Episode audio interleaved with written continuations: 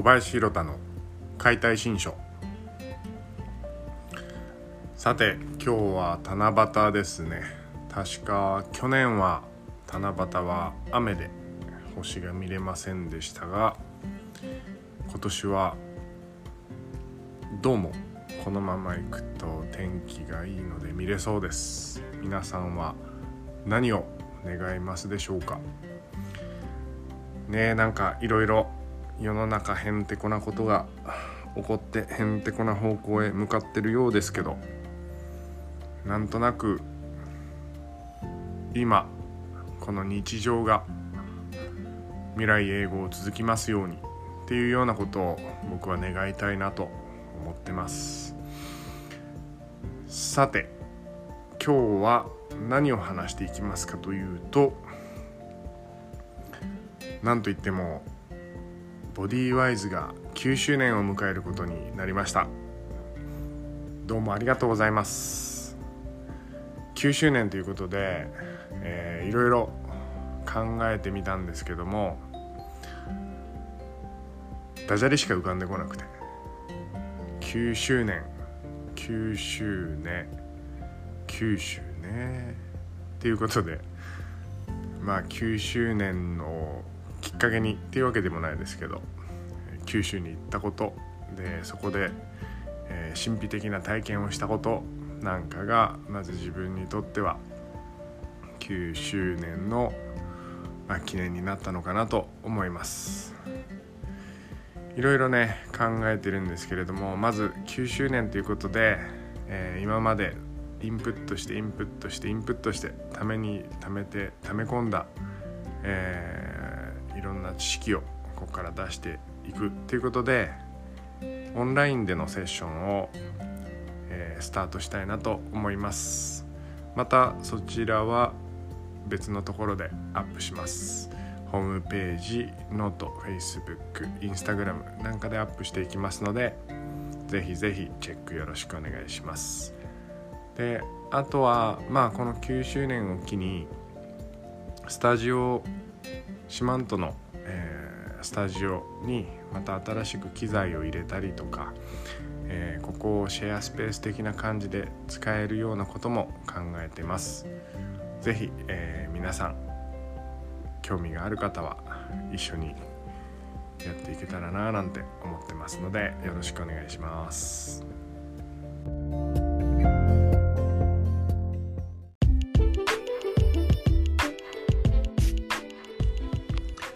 最近僕の生活がすごい変わったんですよね、まあ、生活が変わるっていうことはものすごく当たり前のことかもしれないんですけど結構いろんなところに変化があってまあそんなようなことを話しながら当たり前が変わるっていうことについてちょっと話していけたらななんて思います。まず僕の生活がどう変わったかと言いますと今までまあ家族と食事を終えて子供が寝てから僕の、えー、プライベートな時間でパソコンに向かって仕事とかしていろんな作業してたんですけどちょっとそれを変えてみようということで。あのー、朝方の生活に変えてみました。それが結構良くてですね最近暑いじゃないですか。で、まあ、夜ずっと起きてる間僕が一人でいる間にエアコンつけてるのもなんかもったいないし冬は冬でね僕一人いる時に薪ストーブガンガンガンガン薪を使ってるのももったいないし、まあ、そんなんで早めに寝てみたら早く目が覚めるんですよね。で今は朝5時頃に起きてでそこから洗濯をしてで今日なんかは庭仕事畑もちょっと手入れしたりとかしてでそこから仕事に行くっていうのに変わったんですけど、あ、朝すごい涼しいんですよね。夜はまあまだ日中のねこう暑さなんかが残ってて暑かったりはするんですけど午前中もうほんと早朝の涼しさって言ったらなくてすごい快適に体動かせるし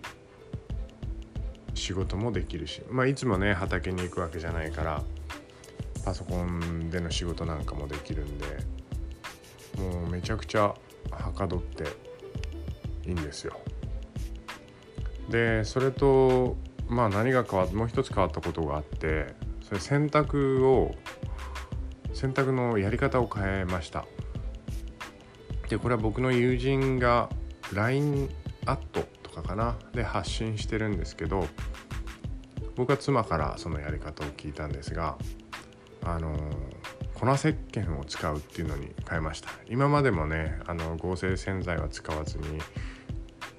液体の、えー、石鹸を使ってたんですけど粉石鹸を使ってそこにつけ置き洗いをしてで脱水すすぎをして脱水をして干すっていう。これがねすごい汚れも落ちるしあの生乾きの嫌な匂いもしないしそれでいてそんな手間じゃないんですよね。なんかあの、そうつけ置き洗いっていうと手洗いみたいな感じがするんですけど洗濯板でゴシゴシなんてことは全然しなくて温度がま、40度前後でしょうかね。ぬるま湯よりかはあったかいお湯にしばらく漬け込んでおくんですけどで落ちない分は少しこうこすってっていう感じでやるんですがもう本当に科学ですね。ほんと洗濯を科学してくれてて、まあ、酸性の油汚れを、えー、アルカリのあったかいお湯で溶かし出してでそれをそのまま絞ってすすいで終わりっていう。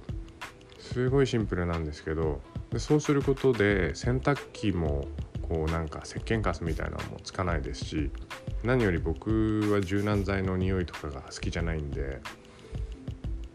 石鹸でやるとどうしても石鹸カスからこう水垢汚れみたいな感じが出るんですけど石鹸がねあの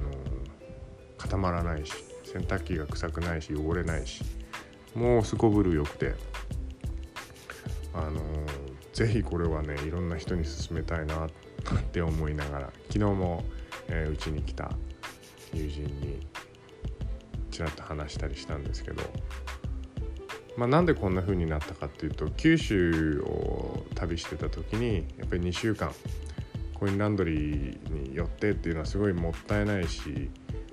ホテルで洗濯手洗いをして干してたりしたんですけどもう結局これでいいんじゃないみたいなことになってでそっからもうそのままもう一月以上ですねあの粉石鹸を使った手洗いで手洗いっていうと洗濯板のイメージがあるんですけどまあ本当に、えー、サクッとそういう面倒くさいことなく洗濯を終えてる感じです。えっ、ー、と何の LINE で発信してるか分かんないんですけどハイビ HAIBI っていうのでえっ、ー、とまるちゃんっていう発信をしてるのでもし興味のある方はそちらチェックしてみてください。僕もねえ、ー、とブログなんかにそんなのつけてみたいななんて思っています。是非お試しください。そして是非チェックしてみてください。そしてえっ、ー、とそう常識を変えていくっていう意味ではなんか一つまあ肩こりだったりとかまあ首だったりとかいろんな不調が僕らはあるんですけど手の指を僕らはこう物を握る時に特に何も考えずにこう指を握ってるんですけどその5本の指にそれぞれ役割があるっていうのって考えたこともないと思うんですよね。だけどこう指先が5つに分かれてるっていうことはそれぞれの指に機能があってでその機能を意識して動かすっていうことがとてもまあ例えば肘の不調テニス肘とか腱鞘炎とかもそうだし肩こりや、まあ、腕のしびれそういったようなところにもものすごく、えー、影響があります。でそういうのを考えたことはないと思うんですけどまあそう言われてみればそうだなみたいな感じで思ってもらってでまあ試してもらえると面白いと思うんですけどまず親指っていうのは相手と自分とをつなぐ力の方向性を示す指です。でもうちょっと突っ込んで話をすると親指のコントロールっていうので親指側の腕の骨頭骨っていう骨を動かすっていうことをします。でその後に力を定めたら人差し指で回転させます。右に左にこう振り分ける感じですね。そして中指は持ち上げる。上の方へ力を伝える。で薬指は物を握る。そして小指は下の方へ重力方向に力を伝える。そういう、えー、役割がありましてまあそういうのは合気道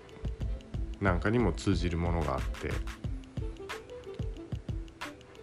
それぞれ5本の機能をちょっとずつちょっとずつ筋肉をよって1本にまとめて僕らの、えー、腕にそして体につなげているっていうのが実際の僕らの体のイメージだったりします。なんかそんなことをねあの本当に考えることはないと思うんですけどえ、そうなんだ試してみようみたいなことでちょっと、えー、その機能が変わったりするかもしれません。物を握る時にね親指人差し指でギュッと握るんじゃなくて薬指をキュッとこう絞らしてそこで握るっていうことだけでも、えー、物の重さなんかが変わったりしますしハンドルを握る包丁を握る、まあ、いろんなものを握るとは思うんですけどそういった時に薬指を意識する。あるいは、えー、格闘技とかでもそうですし何かバットやラケットなんかを持つ時に、親指を意識しながらそこにラケットにバットに力を伝えるようなイメージで薬指で絞り込んであげて持つと。すごく動きが楽になるかもしれません、まあ、そういうね、えー、細かい体の使い方についても、えー、パーソナルトレーニング、えー、スタジオでもできますしオンラインでも。オンラインはねなかなかあの実際に触ることができないから難しいかもしれませんけれどもそういったことも今後、えー、紹介しつつ伝えていきたいなと思ってます。ぜひぜひね、えー、当たり前のことを疑う。そして新しい知識に更新をしていく。っていうようなことをぜひ、えー、心がけてやってみてもらえたら嬉しいです。では今日はこの辺りで。また聞いてください。ではでは。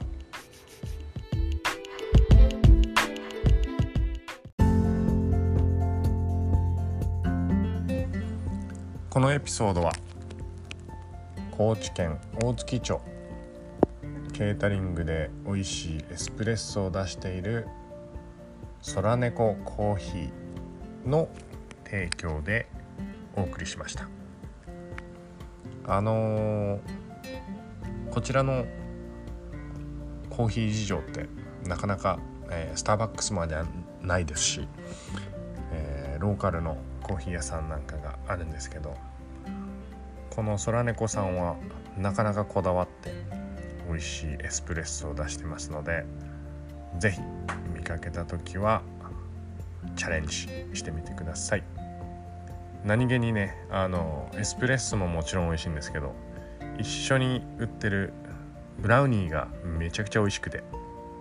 ついついブラウニーとエスプレッソみたいな感じで頼んじゃうんですけどブラウニーもおすすめです。